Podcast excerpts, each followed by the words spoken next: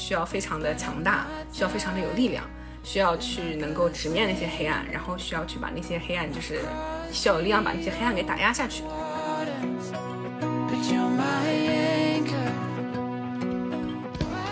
我其实觉得咨询师最重要的不是给出一个解决你困境的方法，而是陪伴你走过一个你曾经有过的困境。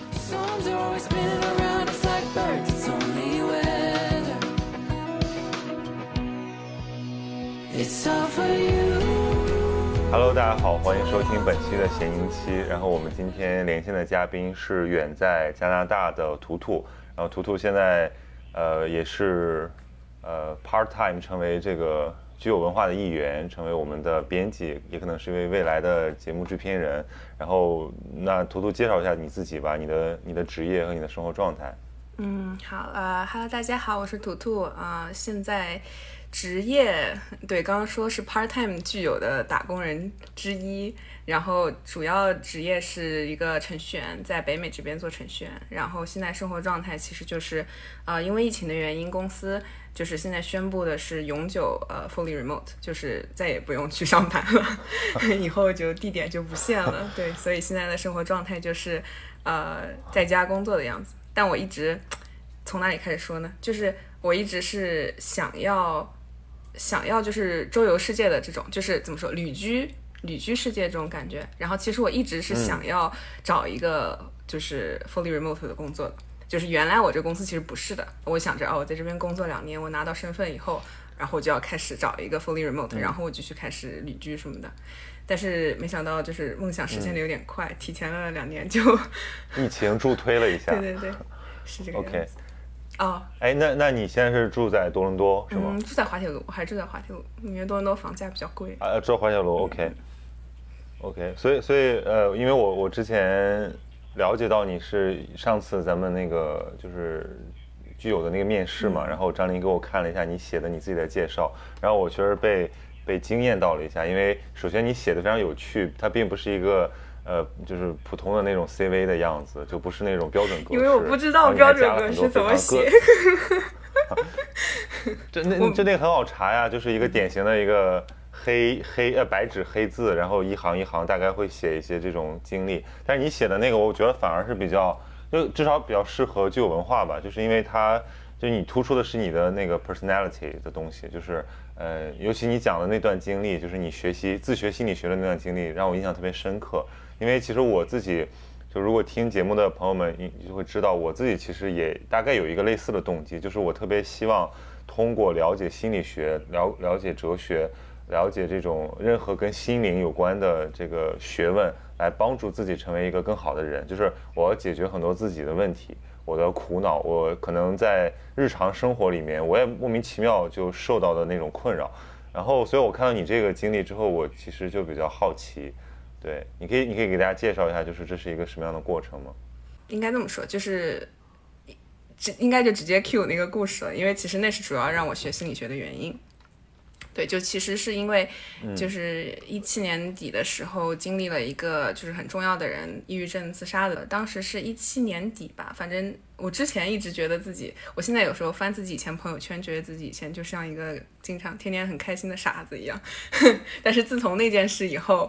就是那件事是2017年底，然后怎么说，就其实那件事打击非常大。因为怎么说，去世的那个人是就直接说吧，去世的其实是我的 idol， 就是其实所谓重要的人，是因为就是那个 idol 是我从初中的时候就开始喜欢，所以当时已经陪伴了我10年左右的时间。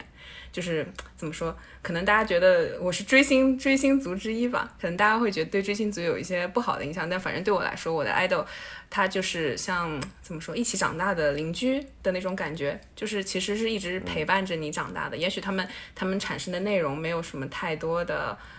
可能真正很深刻的含义，但是你不得不说，就是他们产生那些内容是陪伴着我，比如说在比较枯燥的学习生活，或者是以前青春期有些烦恼的时候，他们确实给了很多的安慰和陪伴。所以他们对我来说意义真的是非常重，甚至可以说是我知道我不管去哪里，只要有他们在，有他们的那些内容在，我永远都可以开心起来的这么一个存在。然后突然有一天，就是当时那位就是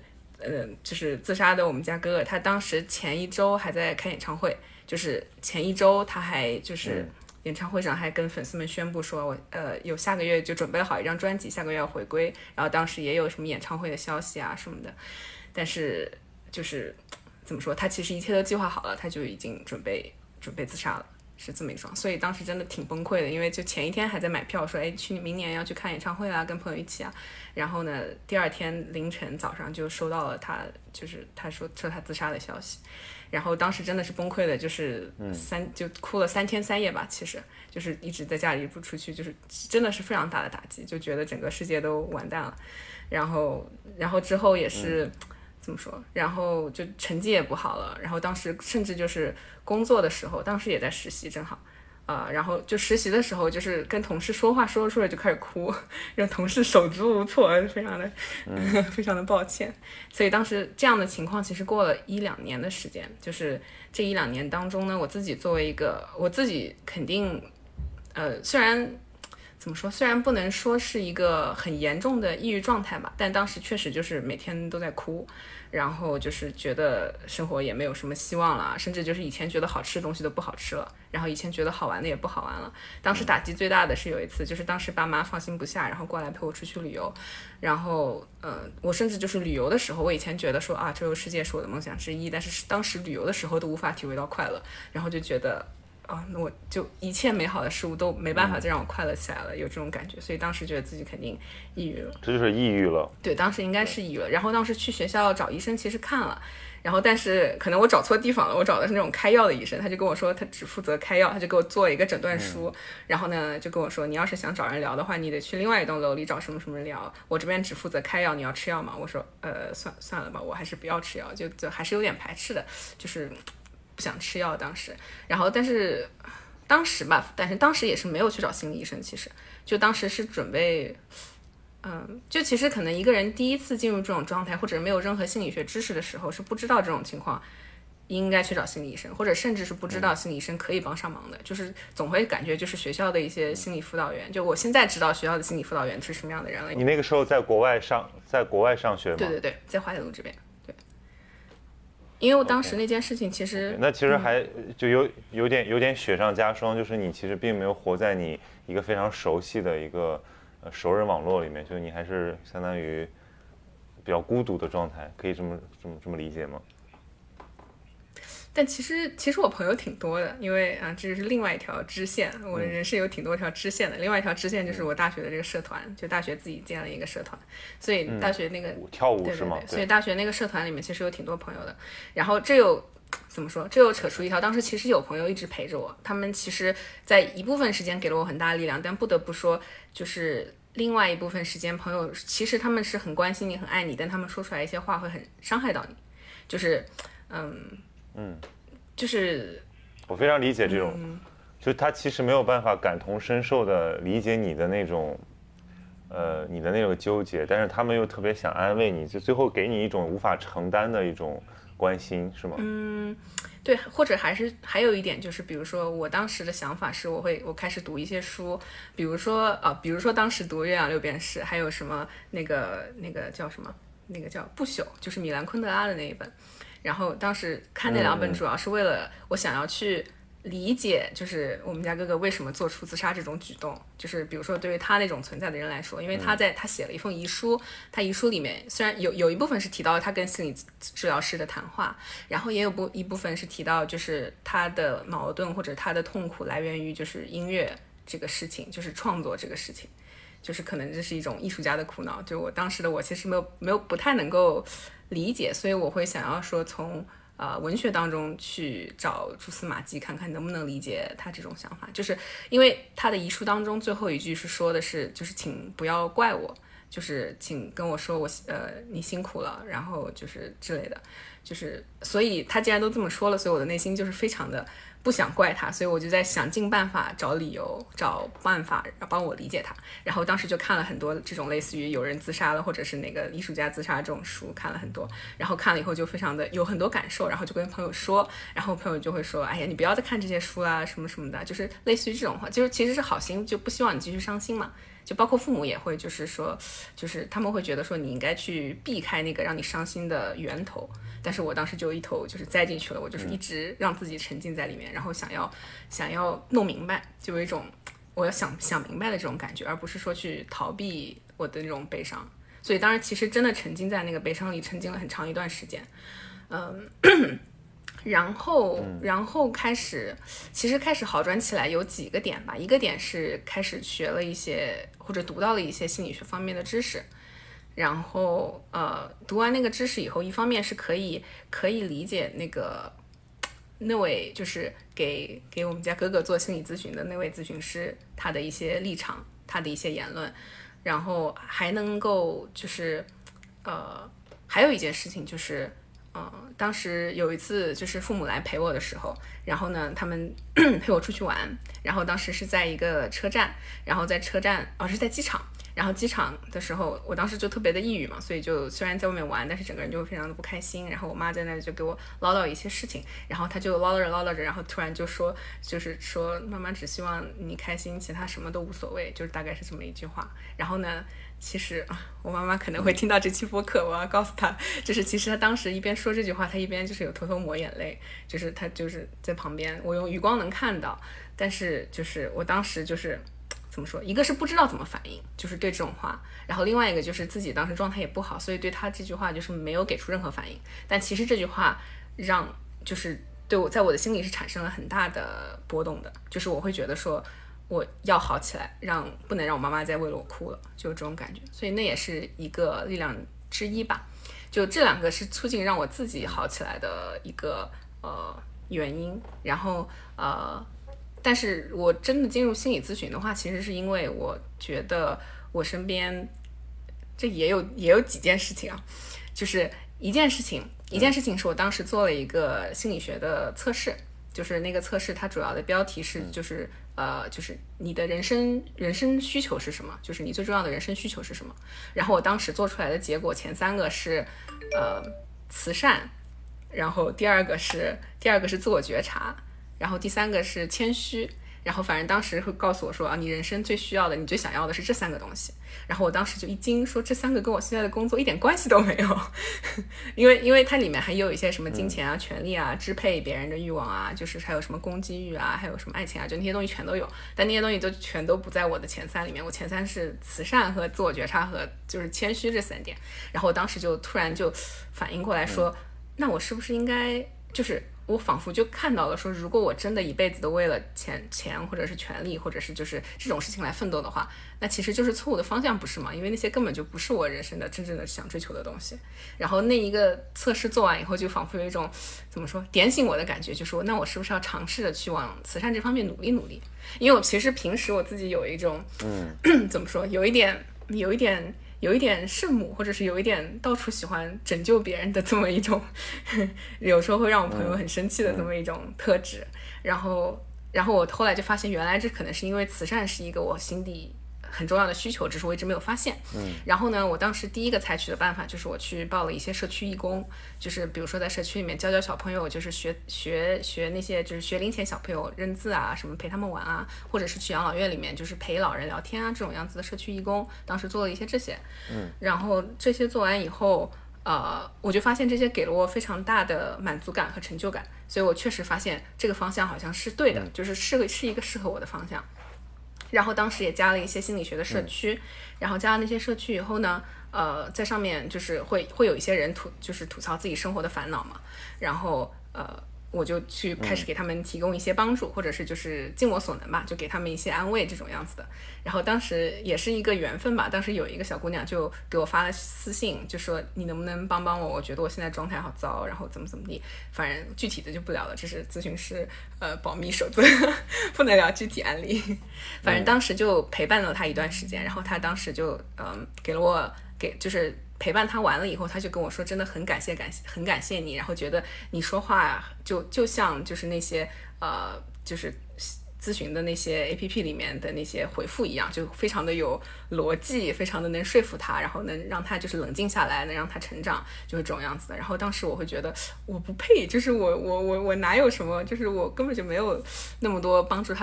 助到他的地方，我就会觉得说啊，看来我以后想要更好的帮助别人，我得去学习更多的东西。当时会有这种感觉，就当时他的那些话给了我，其实给了我很大的鼓励，就是让我觉得说我需要，我很享受帮助别人的这个过程，然后呢，同时我也需要更强大的知识储备，能让我更好的帮助别人。还有包括其实我现在身边很多朋友其实还是处于抑郁的状态，像有时候跟我朋友聊起来的时候，他们会说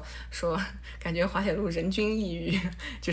就感觉就是会有人人都有这个情况。但是其实这边的心理咨询师，我稍微有了解过几个，但有大部分都是那种阿姨辈的，就是比较年纪比较大的那种样子的阿姨，就可能怎么说，虽然很有权威，可能很有经验，但是可能会有一种距离感，因为毕竟年龄差在那边。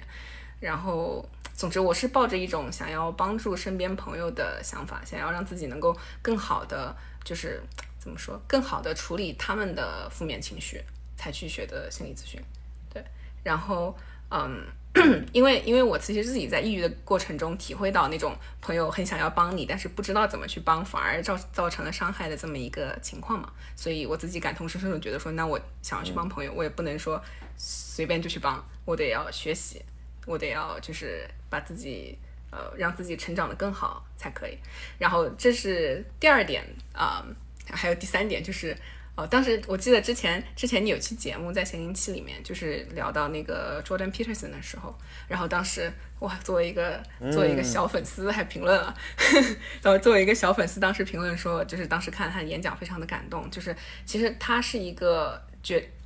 让我非常坚定的想要走这条路的原因之一，就是他那个演讲当时让我看到了，就是他虽然经历过很多负面的评价，或者经历过很多的就是那种网络暴力之类的，但是或者是他曾经看过人性非常阴暗的一面，因为毕竟他心理咨询肯定接触的是比较黑暗的那一面，但是他到了这么大的一个年纪，就仍然还有热情，还对人性抱有希望，然后对真善美就非常的向往。然后他甚至说到这些的时候他会哭，就是他当时最感动我一段就是他说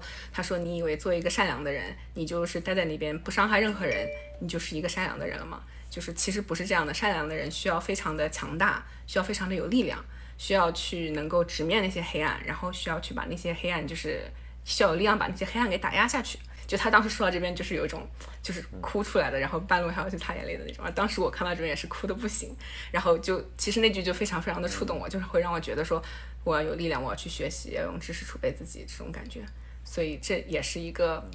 让我很坚定的学心理学的原因。然后再往后就是真的就是从那些心理学的一些APP 上面，就是不是 APP， 还有那些公众号上面，就他们会有一些课程嘛，然后当时就选了一个先从6个月开始的那种启蒙课，然后现在最近又报了一个那种2-3年的那种长程培训，就是有督导的，就是有那种有老师就是监督你去，因为我其实非常害怕，因为我最害怕的就是伤害到我的来访者，因为其实就是在我们家哥哥的遗书里面他有写到，他其实是被他咨询师的话给刺激到的，就是咨询师可能会不小心，可能是因为流派的问题，因为不同咨询师他的语言风格不同，就有的是想要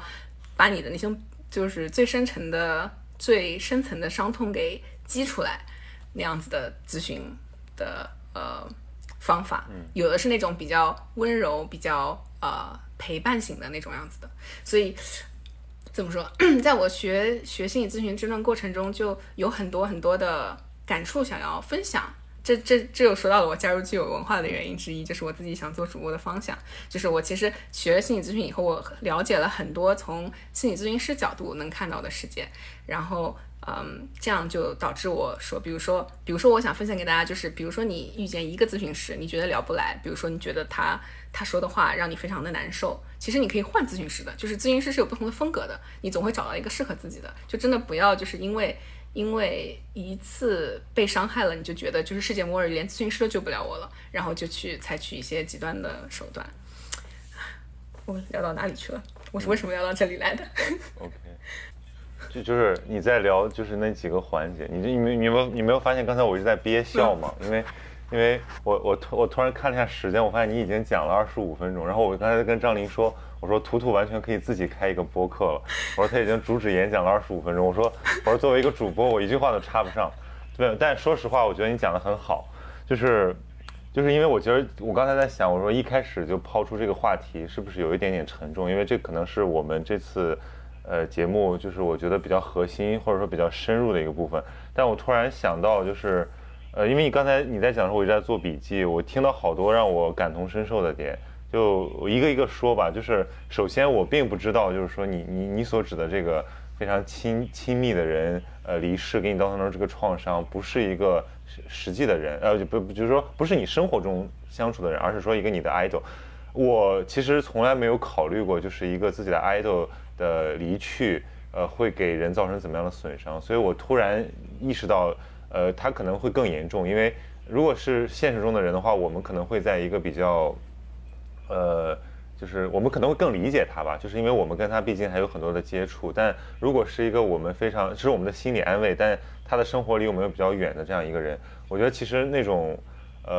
痛苦是更强烈的。所以我也理解你为什么会愿意去想要探寻他的这个动机，包括慢慢走上这个。开始探寻广义的这种人性的一个道路，然后后面我还有一点听你讲比较感触的，就是你自己就是探寻自我，然后发现自己说原来你的内核是一个比较对谦逊、比较对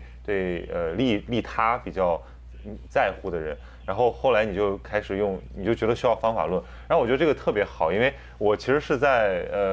就这几年我才有这种感觉，就是我曾经写过一段文字，就是大意上是说，就特别想让自己成为一个那种虔诚的信徒，或者说成为一个没有自我的人，就是通过把自己的生命献祭给一个更伟大的事业，尤其是一个利他的事业，然后来获得自己的救赎。其实它的结果，从结果导向上看，它还是为了自我拯救，但它在过程上完完全全是放弃自我的。就是我甚至有的时候觉得我应该去到像医院，或者说是像火葬场、殡仪馆这样的地方去体验生活，就是去感触那种全然的无常。对，因为为什么这样想，是因为我觉得现代社会的运行法则让我们每个人都以自己为中心。就哪怕是一个比较利他、比较那种讨好型人格的人，他也还是以自己的意志为活动。这个跟在一种宗教生活观下的那种人的精神状态是全然不同的。所以我在想，现代人的很多这种精神状态的那种困惑或者那种痛苦，可能还是来自于自己的那个我太执着了。所以有的时候把它放下，或者说把它至少是可以通过一些活动去把它消解，让它暂时忘记这个自己的那些烦恼，这个肯定是对我们改善生活质量很有帮助的。所以我也发现，我从很小的时候，如果我去做一个能够让我的朋友或者我的家人开心的事儿，就比如说给他们准备一个礼物，或者说完成他们的一个小心愿，我会觉得特别幸福。就是那个我现在回想起来，就那个可能是我心理感受最好的，就不是我的心理感受最美好的状态，不是说我获得了一个成绩，我受到了赞誉，那个会让我感觉很好，但没有让我说那种快乐的晚上，就是睡得非常香甜。但是我一旦利他，我就会这样，我就会乐，我就会自己在那儿想到我和这个世界和这个人是发生链接的，我会觉得特别的幸福。后来我其实自己探索的一个结果也是，就是说我选择的生活应该是，至少利他在这个过程中是占有非常大比例的，并且我要时刻提醒自己放下那个自我中心的那个部分。所以，然后你又讲到这个 Peterson， 因为我刚才在听你说的时候，我就想聊这个话题，因为 Peterson 他自己本身确实是一个非常非常好的一个示范，就是他可能是很多人心目中的那种平凡的英雄，因为他自己，大家如果了解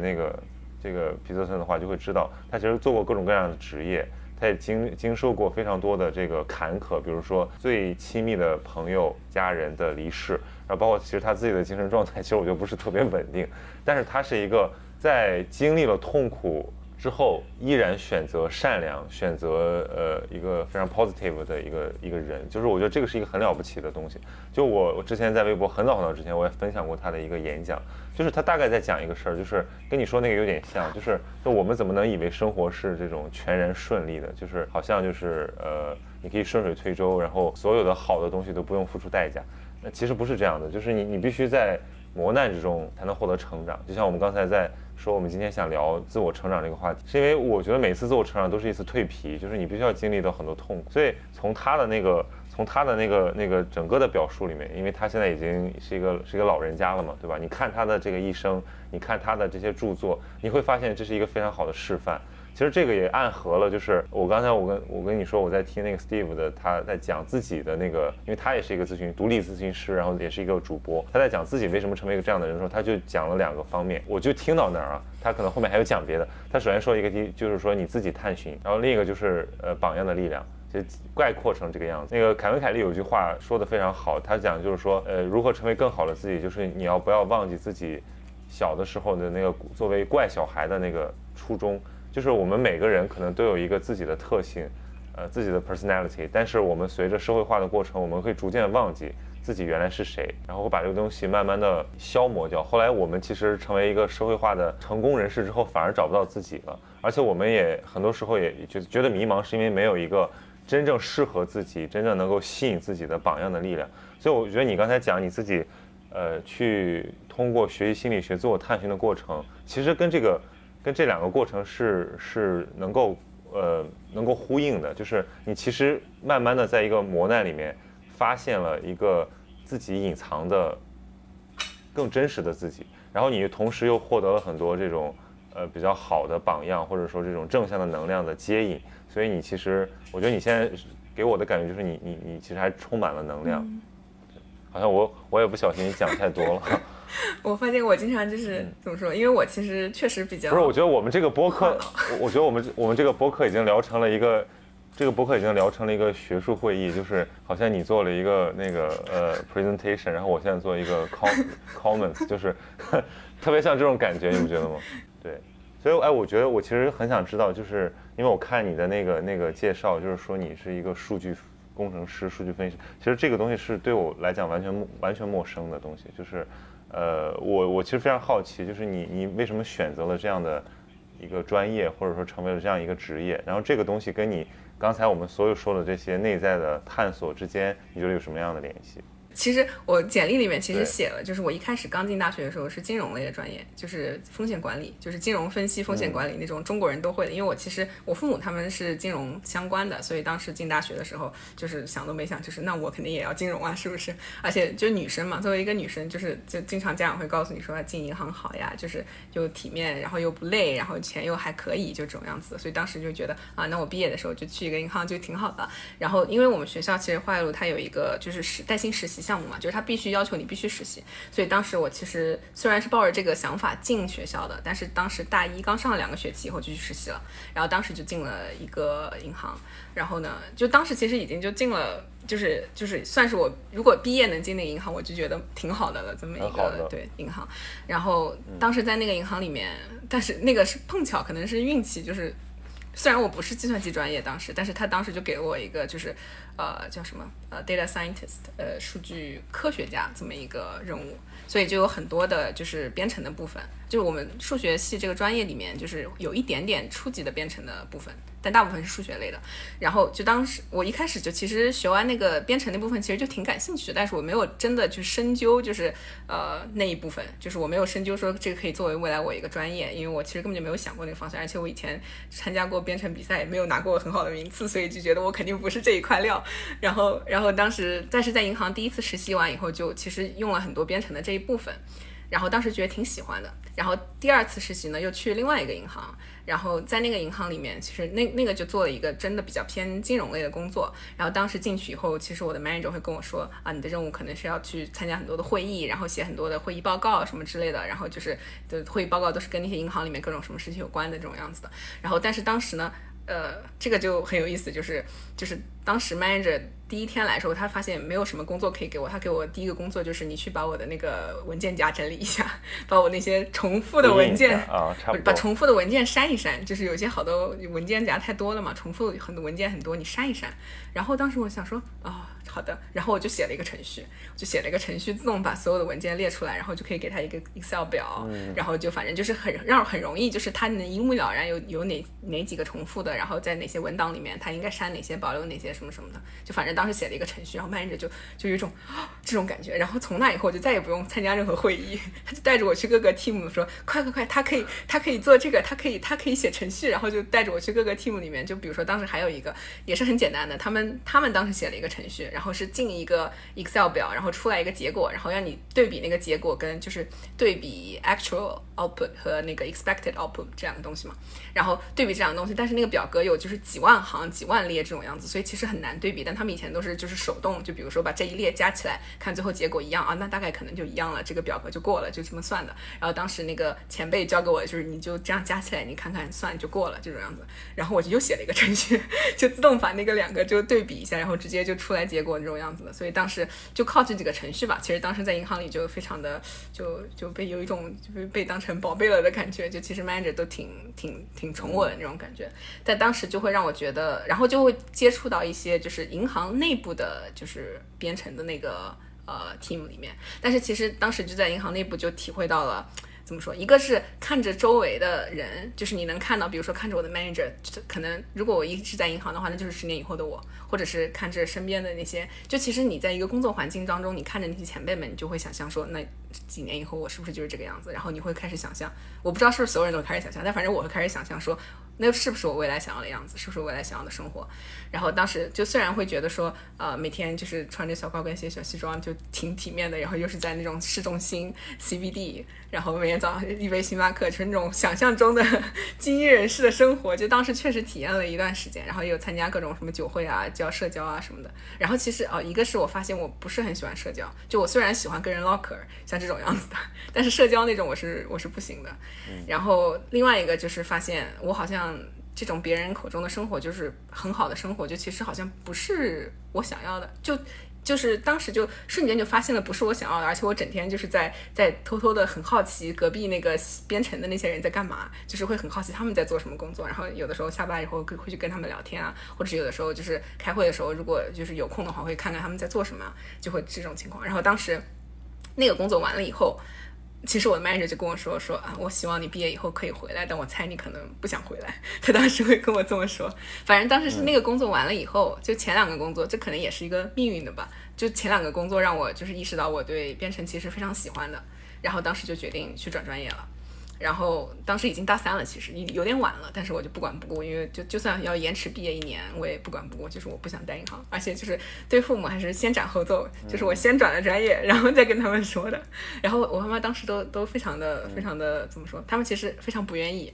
我经常干很多我爸妈就是不愿意的事情，但是然后他们当时非常不愿意，因为他们觉得程序员你要掉头发了，你要早死，你要猝死了，你干嘛，就是会有这种感觉，就是女孩子干嘛去做程序员，确实会有这种说法。但确实像我们现在 team 里面13个人，我是唯一一个女生，就是会有这种情况。然后经常开会就是10几个人。哎，我觉得还我觉得蛮酷的，因为你跟我的另一个朋友，就是之前他也上过节目，就是舒适，好像就是他也是个程序员，然后他也是非常热爱编程，就是他是觉得，就是他是会享受编程那种创造的快感，但他同时又是一个特别就内心很细腻的女生，她总有很多那种怪念头，所以我觉得好像因为我们就是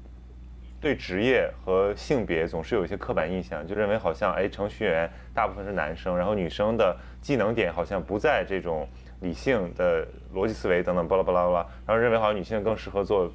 那一类型的工作。所以我每次碰到一个女程序员或者一个女工程师，我都会有一点这种就反刻板印象的好奇，就是说我说哎，她之所以这么选打引号的逆潮流而动，她肯定是心中有一些爱，或者说有一些这个独特的地方。所以我觉得我听你讲这个，我就觉得确实如此，又再次印证了我们这种首先反刻板印象，其次就是只有兴趣才是你职业最好的这个引导。对，其实当时就是然后第3个实习的时候就找了一家就是创业公司这种样子的，但也是确实非常感谢但那个创业公司就还是一个属于数据分析类的，就其实还不是纯编程的，更多的是就是分析数据写报告这种类型的。但是因为当时在创业公司，我就跟老板说能不能让我开始接触一些就是编程的一些任务，你就给我一些简单的任务开始，就反正从那个时候开始就开始接触一些真的编程的工作吧。然后当时在那个环境里面，就是大家都不穿西装了，然后就是很放松很放松，然后就大家有的时候能看到程序员嘛，就是我是觉得很可爱的，就是有的时候比如说袜子穿一双都是不对称的那种样子，然后确实就是打扮都有一定的风格，然后就是有的时候马扣的时候，为了就是让脑子高速运转的时候，就是姿势会歪七扭八的，就有的是躺在沙发上，然后有的是比如说一边就是手指有那种桌上篮球，就是一边打手指篮球然后一边在那边马扣，有的要站着有的要坐着有的要躺着，就是这种情况，但就会觉得是一个非常是让我觉得非常放松的氛围，就是我非常喜欢这个氛围，就比起原来那种很光鲜亮丽的感觉，就这种可能在有些人眼里就是很有一点土土的感觉的，但是让我非常的放松，就我其实当时就很喜欢这个氛围。然后你不是也我说你不是也那个参加夜航船吗？我不知道你有没有听那个反脆弱那期，因为那次举了一个例子，就是关于这个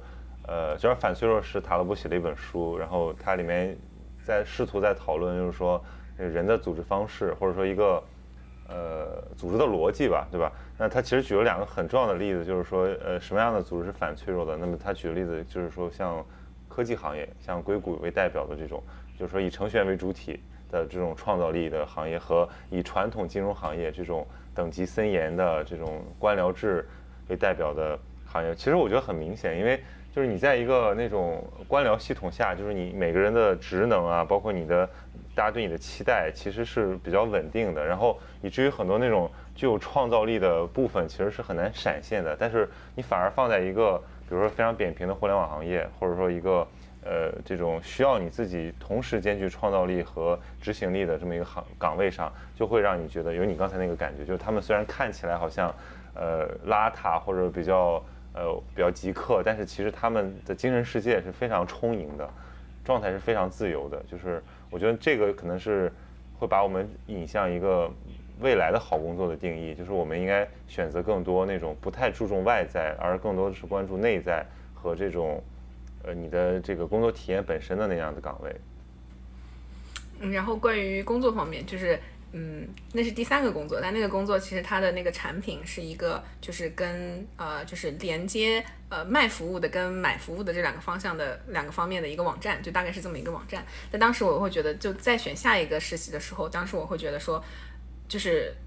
那个产品不是我想要做，就是我其实很在意我做的产品是什么。因为其实你作为一个程序员，比如说你去写一个网站，其实随便什么网站，就是不管它那网站是干嘛的，就是其实你背后的逻辑可能都差不多，就是一些数据的存储啊，或者是传输啊那些东西。但是就是比如说当时也有一些选项是去一些就是 shopping 的网站，或者是 social media 的网站，就是这些其实这些的工资非常高，然后福利也都非常好，因为他们的用户很多这种情况。但当时后来我就没有选那些，就后来选的是一个也是又是一个命运，到处都是命运。后来选的是一个我们学校的一个学长创业的一个公司啊，但那个学长是个印度人，然后那个学校是那个学长是学就是水利工程的这一类的，然后当时他的创业项目就是在学校的一些比赛当中获得了奖，然后就开始变成了一个得到了第一笔就是融资，然后就开始变成一个小公司。然后当时我加入的时候大概就10几个人的样子，然后就其实是个非常小的公司，就一直说啊我马上给你台电脑，然后我在那实习了1年也没有给我电脑，因为没有钱，然后经常就是干嘛就会就没有这个没有钱那个没有钱，所以工资其实不是很高，然后就是甚至就是都没有就是完全没有什么名气，因为还是一个创业公司，还是就窝在那种就是那种创业公司聚集的那种聚集地那种样子的几个小跟还要跟别的公司一起凑一张桌子的那种样子的情况。然后但当时加入了那个团体以后，就我是会觉得那个产品，因为这个产品是一个怎么说，就是跟用简单点来说就是用大数据分析之前的一些跟水有关的什么水压呀还有天气啊这种数据，然后来预测未来的比如说水量啊什么东西的，然后这样可以一个是可以控制一些洪涝灾害，然后另外一个是可以比如说帮助那些需要用水的那些工厂，可以帮助他们比如说减少化学物质排放，或者是就是这类东西，就是用 AI 然后来帮助这种传统的水资源行业去进行一些改进。然后就反正这个产品会让我觉得啊，这个产品是在比如说是在做好事，因为就其实就是在怎么说互联网行业里面有一部纪录片叫做Social Dilemma， 不知道你有没有听过，反正就是讲我知道，就是讲那个关于就是搜索像 Google 他们那些，或者是那些会根据用户不同的需求来推送不同内容的那些软件嘛。然后就其实就说有一句话叫做什么，就是工具应该是待在那边等待被人用的，而不是就是会有一种操纵人的倾向的什么的。所以就其实我一直在我选公司的时候，或者是选我要为之努力的产品的时候，就是这个当时也其实是在考虑范围内，就是我其实不想选那些感觉配很高或者是福利很好的，然后就是但是它的产品我不认可的一些公司。倒也不是不认可，我怎么好意思说我不认可 Google， 我天天都在用。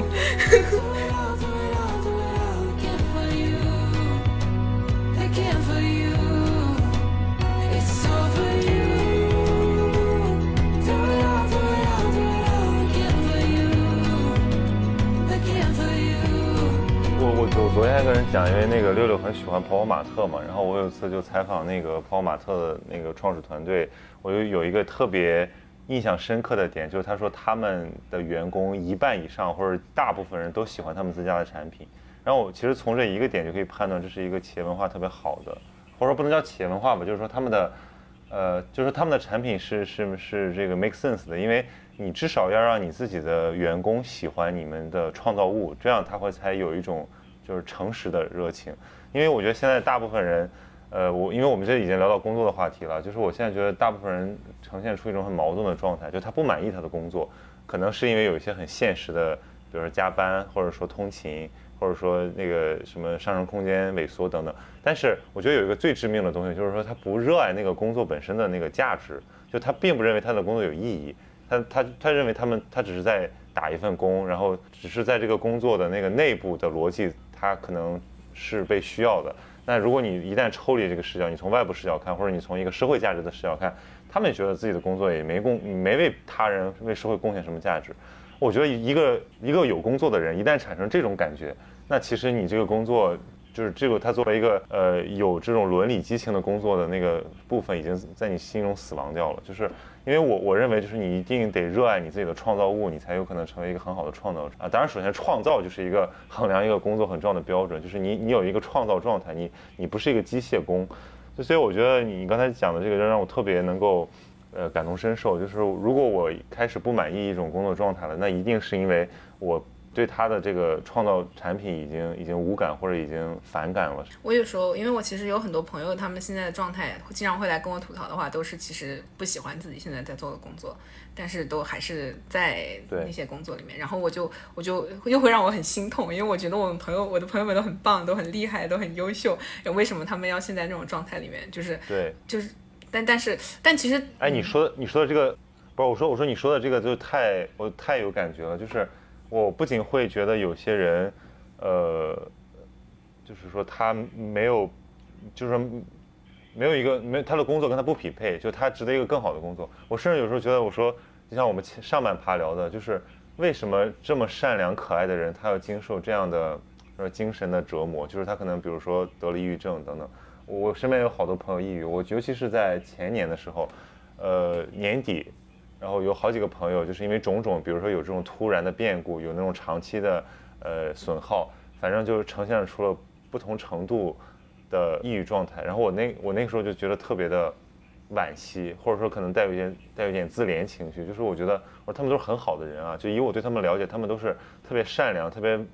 柔软、特别想被爱，也特别想爱人的人，但是为什么在这个很冰冷的世界，他们活得这样的难？就是所以我当时做后有一期前期早期的一个播客，跟我的一个学长，他是一个精神科医师，他也非常棒，他做一个心理健康的这种公益组织。然后我在那个岛屿里面，我就写我说就是如何在这样一个很冰冷、很无情的世界里安顿我们非常那个柔软的一个心。然后我其实觉得，然后我那天就是那次转发那个播客的时候，我就说我在这个播客的表达和我的这个岛屿里面讲出了我对这个问题所有的关心，就它本质上其实就是这个问题，就是为什么我们这种非常敏感或者说非常这个情感丰富的心灵状态，却要受到很多的扭曲、很多的挤压。我觉得这个其实是一个有价值的问题。就我们刚才讲到一趴，可能是说你必须要变强大，你善良或者说你。敏感，这并不代表你就可以有天然的好的命，你还要变得很强大，你还要甚至有的时候你不得不去捍卫自己的权利，你要跟恶或者说你要跟麻木做斗争，你才有可能成为一个完整和自洽的一个善良。我又不得不问一个，就是我曾经问过这个六六的问题，就是说你这么优秀为什么要来这里？当然这个也有点就是我会觉得说好神奇啊，就是那个就文化创造的这种感觉为什么吸引过来这么多如此特别如此差异如此就是剑走偏锋的人？就你为什么会觉得你对这个东西感兴趣？你觉得它跟其他的有什么不同吗？对我来说，其实因为一个方面是我自己未来想做博客或者想做内容创作这一方面，所以但是比如说如果真的想找很好的，可能是会比如说去什么像什么就是理想国啊那种样子，就是很完整的那种样子的内容文化创作公司啊。理想国的播客已经停掉了。我昨天晚上刚跟理想国的播客的主播录了一期播客，来聊为什么他选择转行，就是他觉得理想国有点问题。看理想也不行，对，就是这个是不是也剪掉内幕消息 ？Anyways， 然后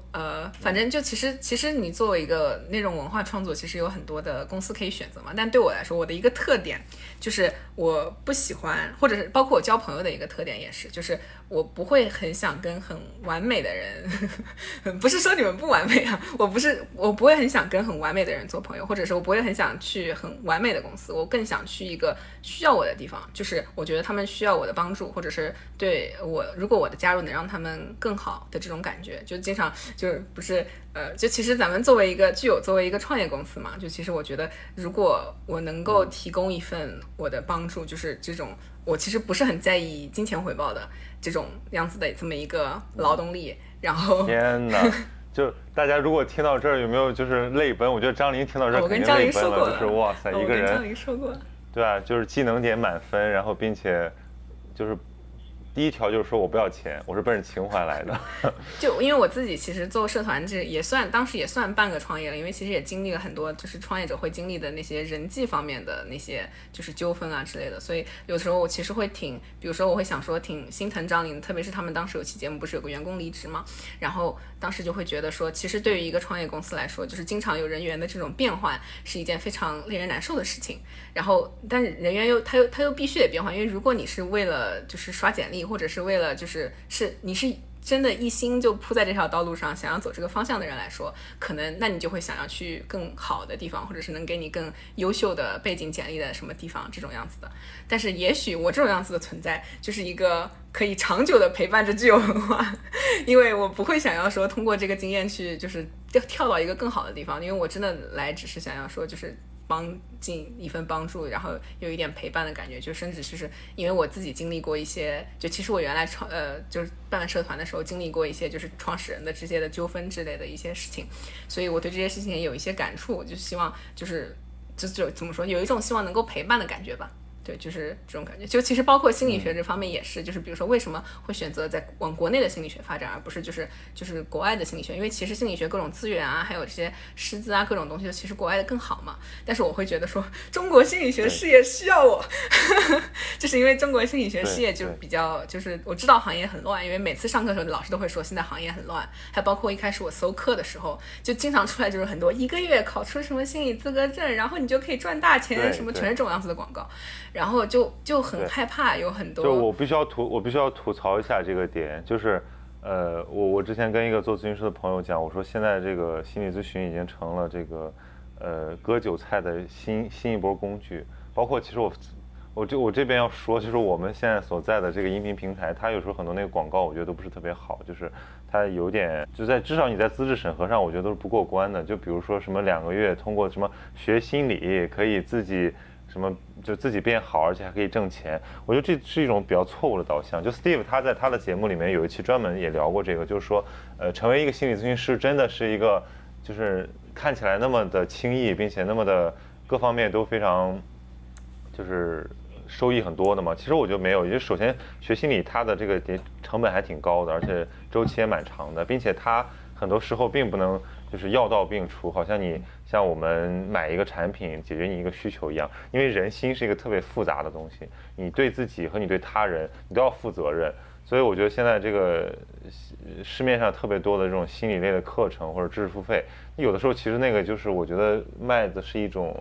安慰剂，就是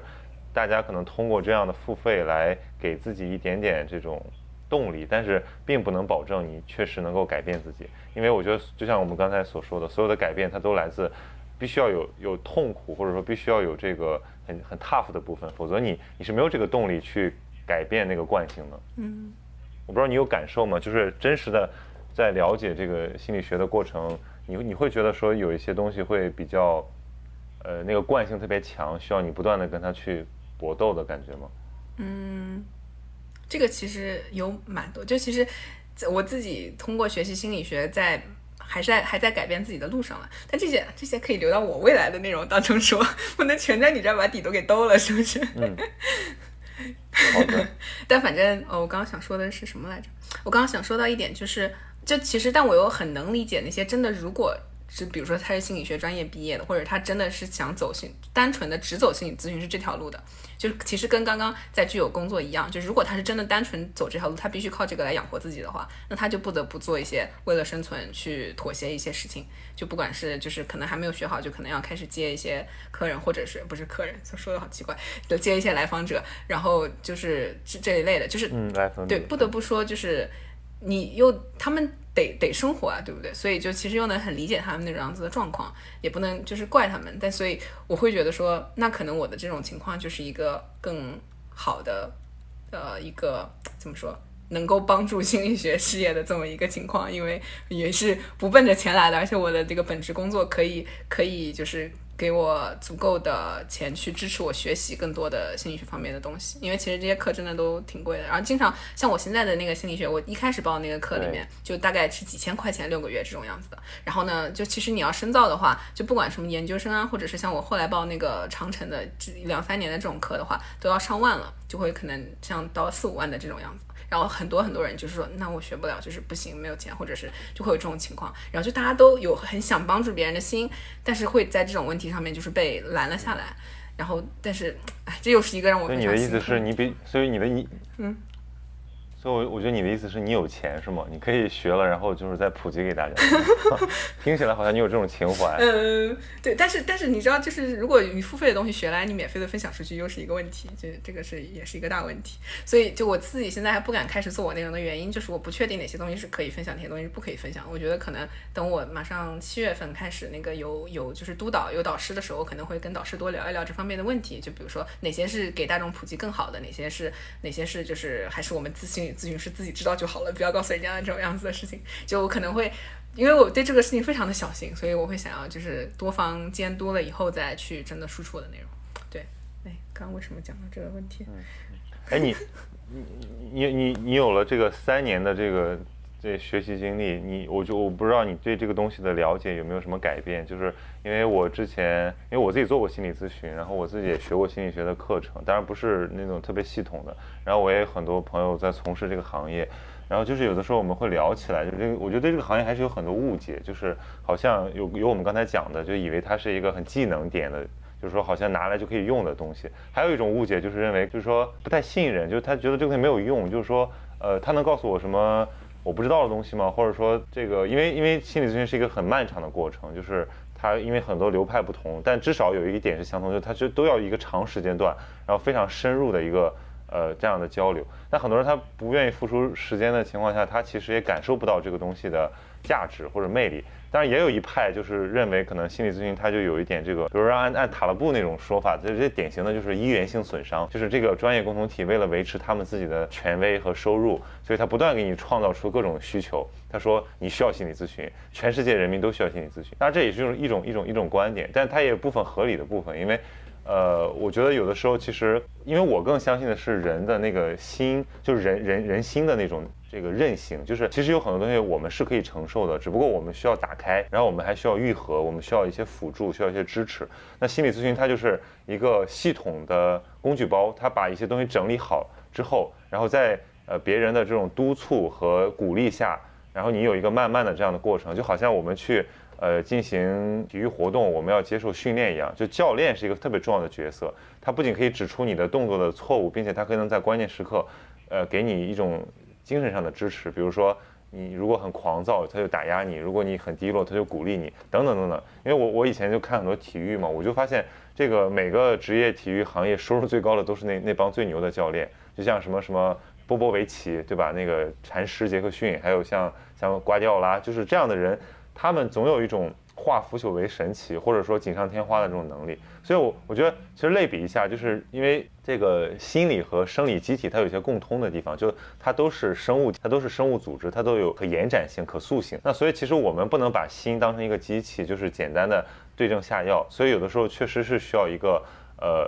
我觉得有空间的，就是而且不同的人的适应能力不一样，就有很多人可能他可以迅速的改变，或者说承受巨大的转折，但有的人他就是比较稳态，他可能就是比较保守或者比较稳定的做出一些尝试。所以我觉得这个可能是我自己对心理学或者心理咨询的一点点想法，就是我其实现在我也没想清楚，就是我只觉得这个，因为心理学诞生也就一百年多一点，就是它其实还是一个比较快速成长但不够成熟的一个学科，虽然现在的流派已经换了好多轮，范式也更新过好多次，但是总归还有一些空间可以进步。不知道你是怎么想的，就是你觉得以你自己的这个体验和学习来看，你怎么看心理咨询？我其实在学之前，我会觉得说我学完心理咨询以后，我能学到很多方法去给人以指点，就是给他们指点迷路啊，就是这种样子，他们不知道怎么办的时候给他们一些方法让他们好起来啊。但后来真的其实让我改观很大的就是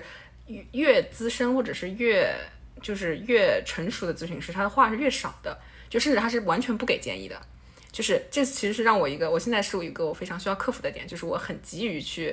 帮助别人，去改变别人，就是去怎么说，去给别人提出解决方案来。但后来比如说这是一个自我觉察的一部分，就是你觉察到这一点以后，你会发现是那个来访者把压力转嫁到你自己身上了，会让你感觉到这个你困在当中，那个问题当中你想要挣脱出来，所以你要给解决方案，你得给点什么反馈的那种压力，这是一种压力。所以你真的资深了以后，你是要能够扛着这种压力，然后去跟你的来访者就是进行怎么说，就是有一个点，就是我自己尝试以后也会体会到，就是如果你直接给别人建议的话，一个方面你给出来建议以后，其实是一个是在指出别人现在做法是错误的，所以你才需要改变。所以其实当时那个人听见以后就会有一种防御，所以他当时就会有一种就是我其实在我朋友身上会试验过，就是他跟我倾诉一些问题以后，我直接给建议的话，他会有一种防御，反正就全会挡回来了的这种感觉，就是你对他的建议没有任何用。对，然后就后来确实就是心理咨询学到一些面谈技巧了以后，我就开始用那些面谈技巧，开始在我的朋友身上操练，就跟他们练的时候，就比如说与其去给他们建议，不如去陪着他们，就是更多的是提出问题，比如说陪着他们把他们经历过的事情再走一遍。就前面 Steve 老师有一期节目里面提到说，心理咨询师就好像是一个外来者去到了一个人的家乡，然后跟那个人说啊，我来当导游，我带你看看怎么地这种样子，就其实很荒谬的一件事情嘛。但我其实觉得，因为那个人才是对自己的地盘、对自己最了解的一个人，所以我觉得心理咨询师他能做的是，他掌握了很多的知识和技巧以后，他能用让来访者最舒服的方式，然后就是陪着他把他的经历重新走一遍，就比如说通过描述故事的方式，陪着他把他的经历重新审视一遍。但是在审视的时候，通过提问或者是通过一些别的一些就是办法去引他看到一些他以前曾经没有看到过的面。但是这是一种就是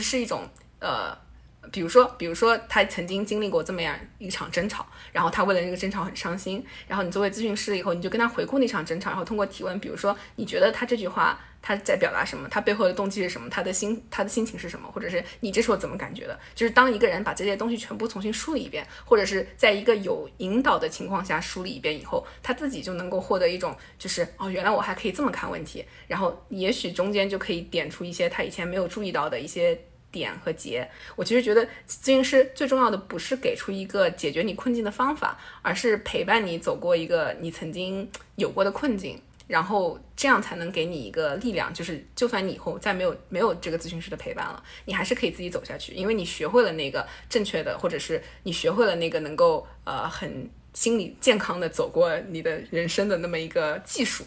所以就感觉会觉得心理咨询师更多的是一种陪伴，或者甚至有的时候会说，就其实现在真的能安静的坐下来听你唠叨各种你的伤心的事情的人已经很少了，因为就其实你跟朋友跟家人就是经常会报喜不报忧嘛，其实会有这种情况，所以就光是倾听这一部分，然后倾听和陪伴其实是最重要的。然后就是会觉得心理咨询师真的都是一帮，就至少在我学习过程中遇到的人，都是让我非常的就是感觉是同类人，或者是会觉得非常的感动的这么一帮人，就大家都是有一种很博爱，或者是就是会真的对来访者小心翼翼，一切都是以来访者就是为主，就是不管是什么都是以来访者的感受为主。所以就其实我有时候会觉得我当时学的时候会很感动，然后我会觉得说如果这些东西分享给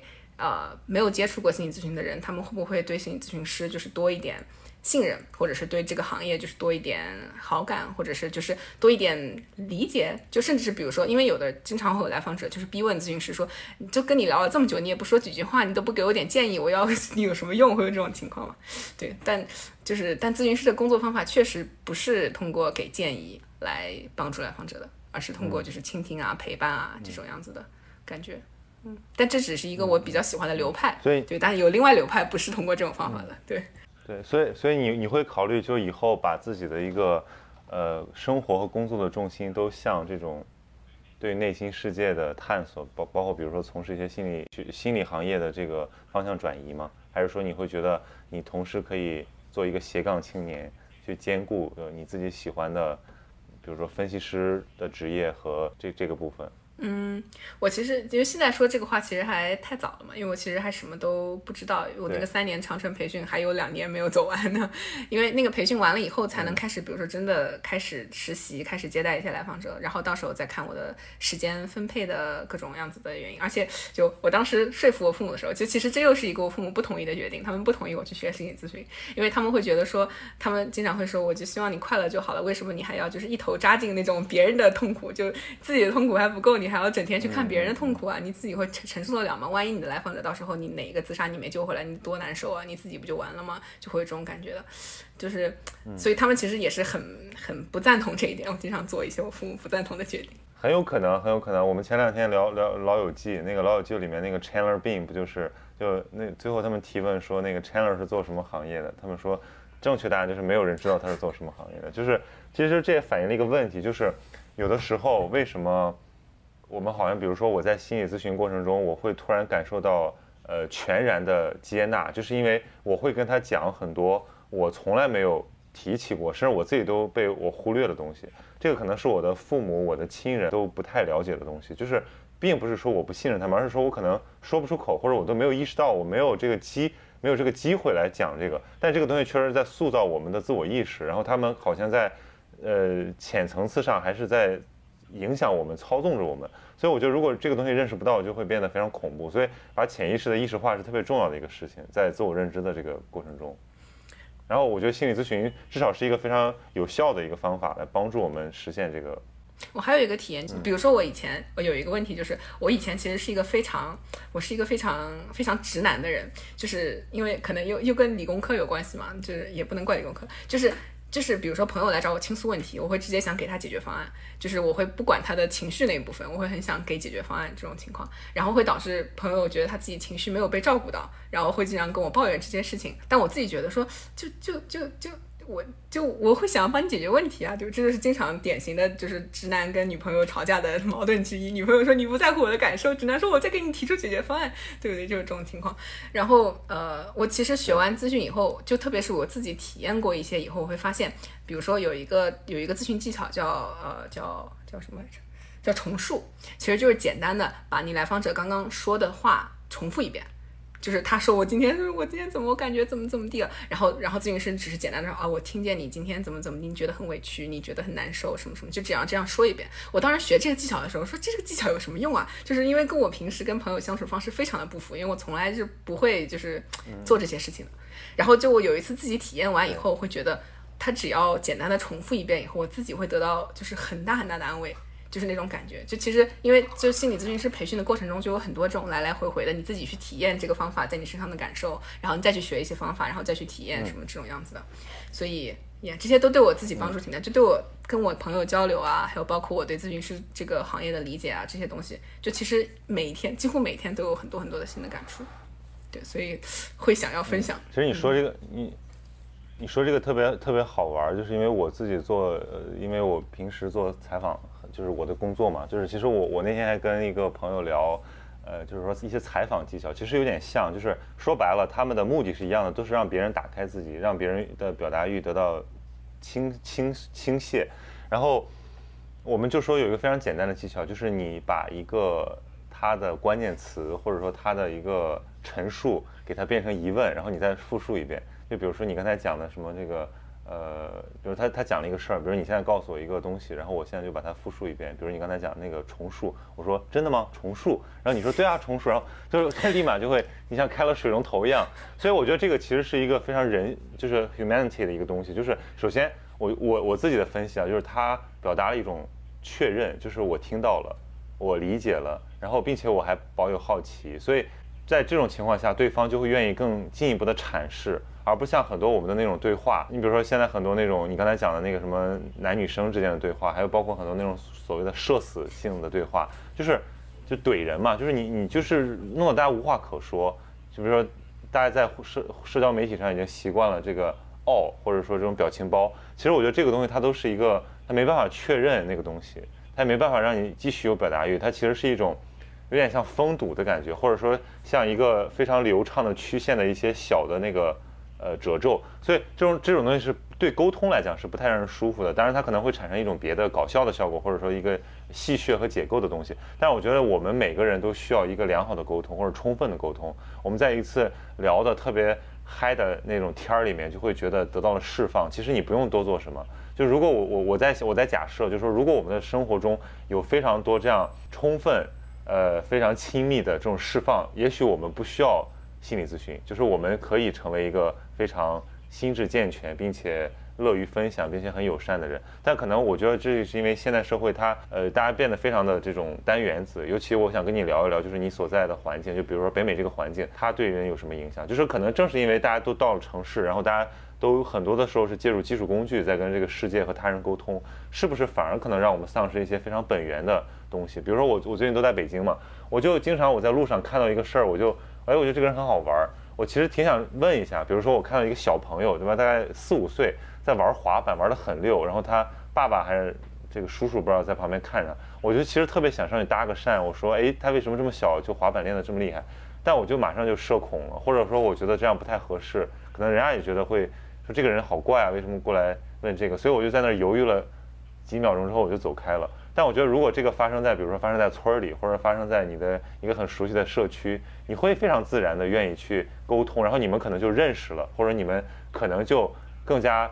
的舒服，就是你对你的环境有了更多的了解和认知。那我在想，我们现在每天就是在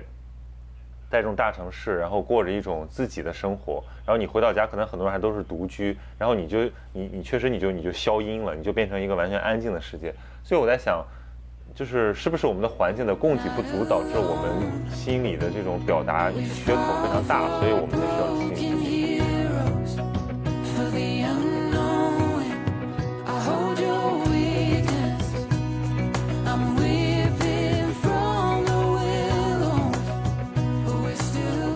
所以你在加拿大生活多久了呀？我现在已经第6年了，第7年了，差不多。学校上学上了5年。哎。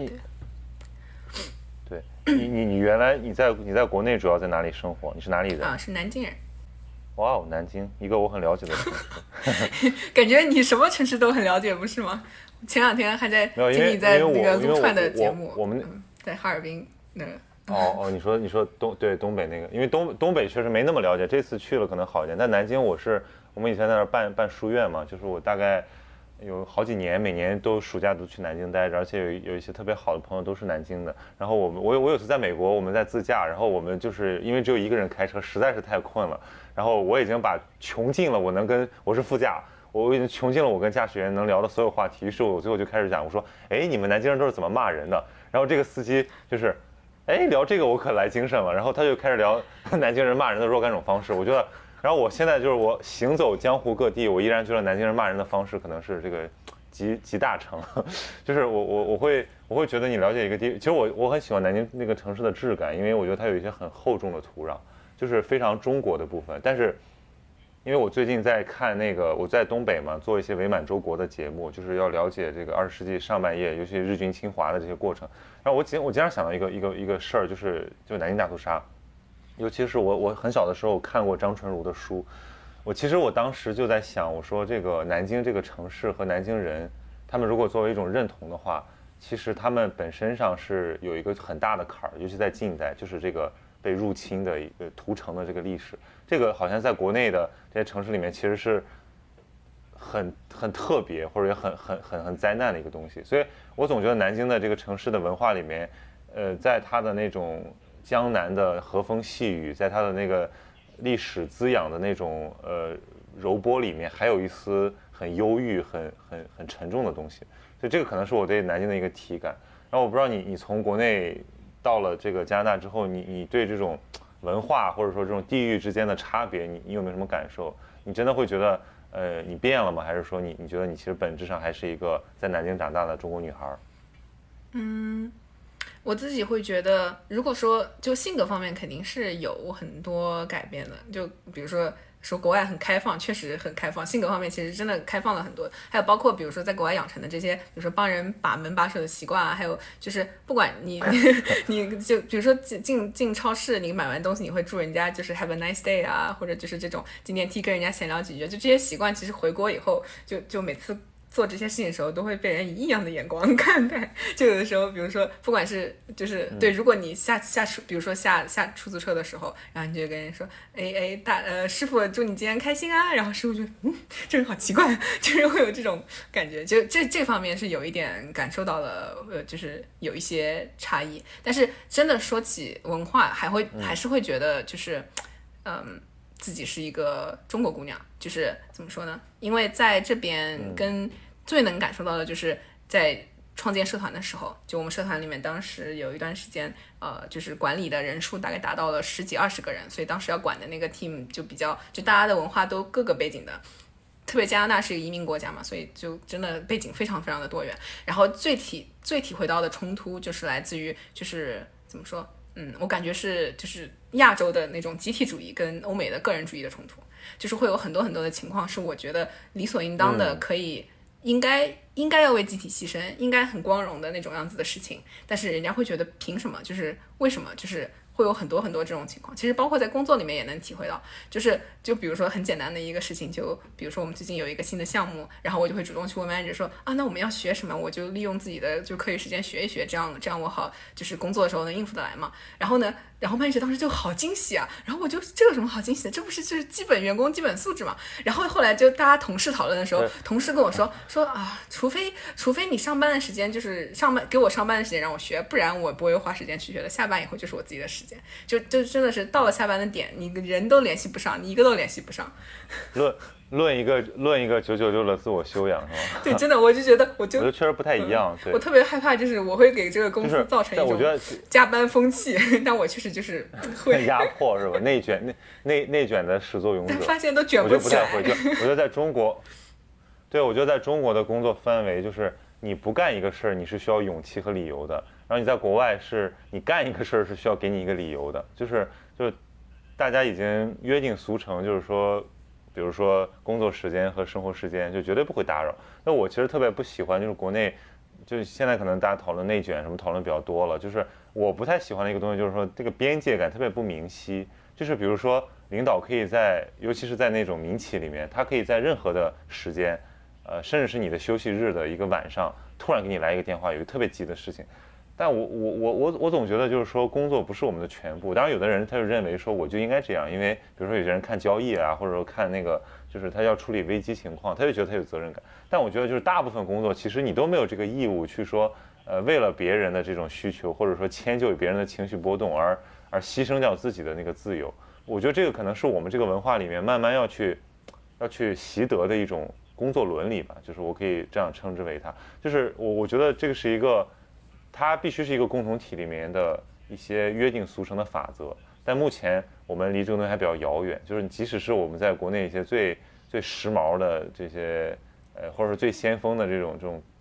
公司里面，就大家还是会回到那个老路上，就哪怕是这个创始人说啊，我是在什么海归，我们要以这种新型工作公司文化等等，但是他改变不了他在这个土壤上生长出来的那种习性，所以我觉得这个其实是我可能慢慢的会变成一个自由职业者的一个最重要的原因，就是我特别难以接受这种科层制对人的这种挤压，我觉得这个是特别难受的，或者说我可能会做一个什么斜杠，就是我会给自己制造一些空间或者一些泡泡来帮我抵挡这种挤压，至少我在有的时候可以逃离，或者说可以就什么拆东墙补西墙之类的。对，这个我经常会想说为什么，因为我其实有很多朋友就是留学以后毕业以后回国工作了嘛，然后会有跟我抱怨一些国内职场的一些事情，因为我其实没有经历过国内，我只有在高中毕业的时候在国内一个银行实习过，然后后来就没有再经历过职场了，然后就其实就是比如说从节目里面或者是平时从各种公众号上看到国内职场的现状，会让我就其实会让我有一点无法想象的感觉，因为跟我在这边的职场是真的非常不一样，但这确实也是一个阻挡我回国工作的原因之一，就是会有点害怕，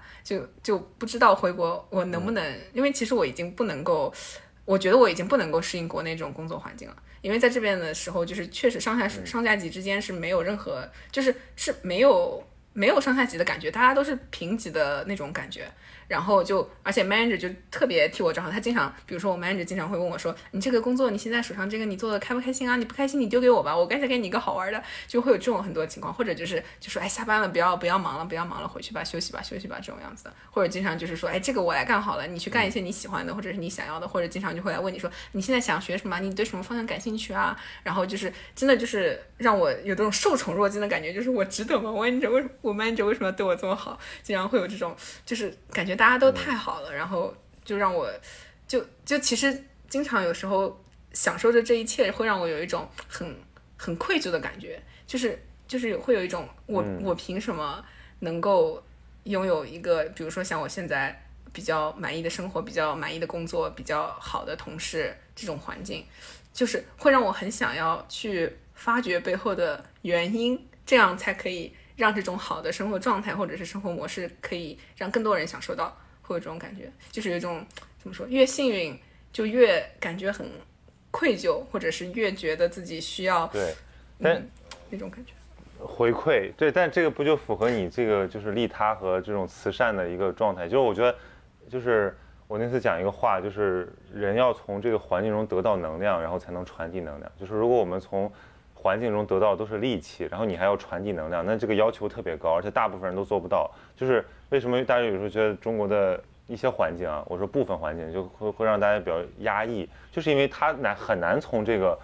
环境中得到一些很 positive 的东西，然后更不用说你那种因为这个大家都很友善，你感到愧疚，大家恨不得都是说就是报复别人，就恨不得就是别人什么踩了你的脚，你骂回去，或者说快递晚了几分钟你就给他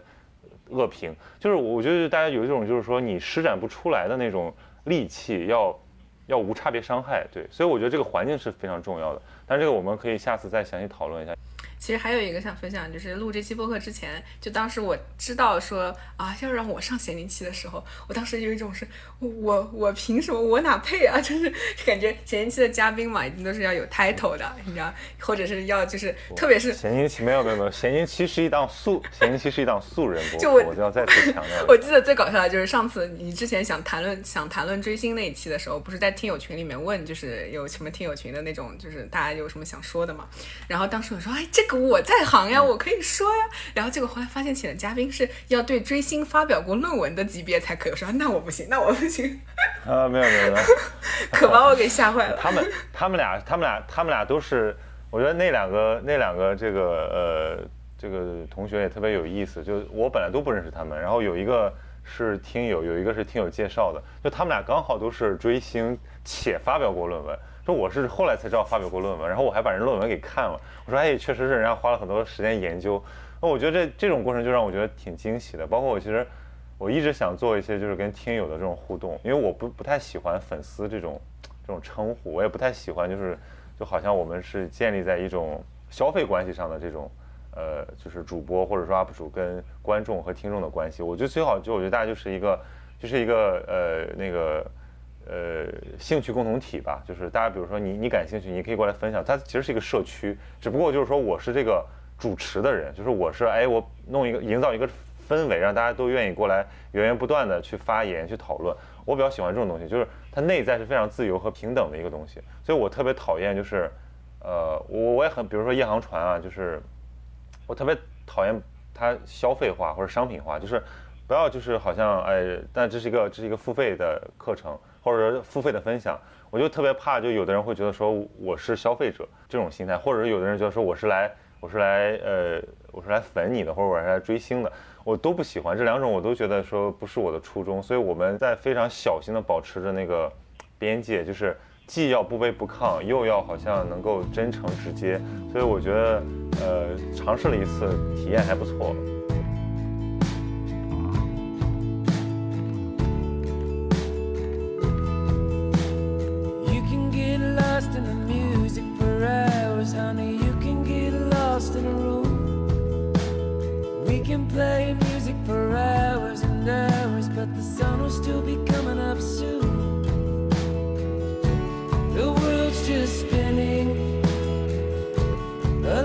Too fast, if